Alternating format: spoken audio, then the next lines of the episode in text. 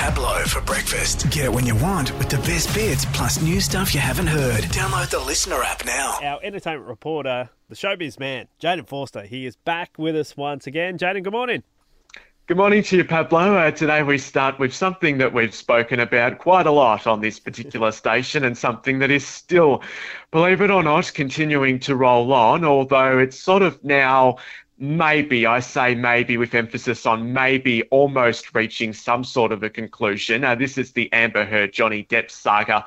Uh, they obviously are both appealing the decision that was handed down in his defamation case earlier in the year. She is appealing the verdict. He is appealing the damages that she was awarded as part of the counterclaim that she had.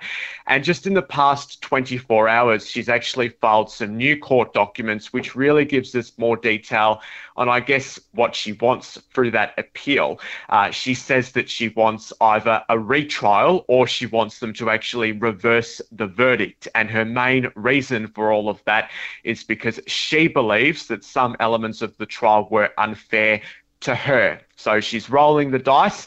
Johnny is also appealing the damages that she was awarded, as I said there in her counterclaim. So now it all rests with a group of judges who will sit back and rule on both appeals. And then either Johnny Depp and Amber Heard can either accept it or they can lodge another appeal yet again. So we'll see what happens.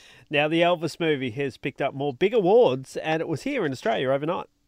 Yeah, indeed. Uh, they won five of the, or the movie won five of the industry awards that were handed out last night at the Actors Industry event before the big AACTA Awards ceremony that takes place in Sydney tomorrow night.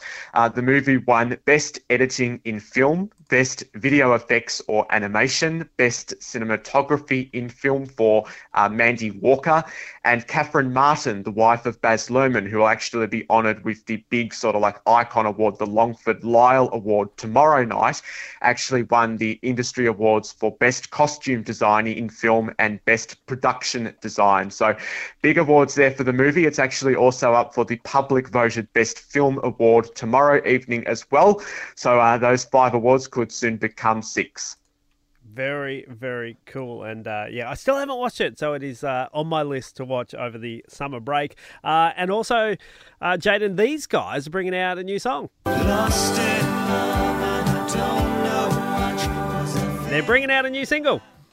They are indeed uh, Air Supply. Uh, it's a ballad called Be Tough. Uh, it's really not fair to play 10 seconds of it on radio. it hasn't been released yet, but um, thankfully, uh, I went to their gig here in Melbourne on Thursday evening and we were treated to a, a live performance of that new track, which was brilliant. Anybody who's heading along to their show in Perth this evening will get to hear it as well. And I can tell you that you're in for just a, an absolutely flawless performance from them, as always. I mean, Russell Hitchcock is just like an old wine, really. And their lead guitarist, a guy by the name of Aaron McLain, he's only quite young in his 30s, I think. He is just one insanely talented person. He absolutely plays his ass off in their intro to their song, uh, Nothing at All. It's like nothing I've ever heard before. I think he might be better than Slash and Eric Clapton, just quietly.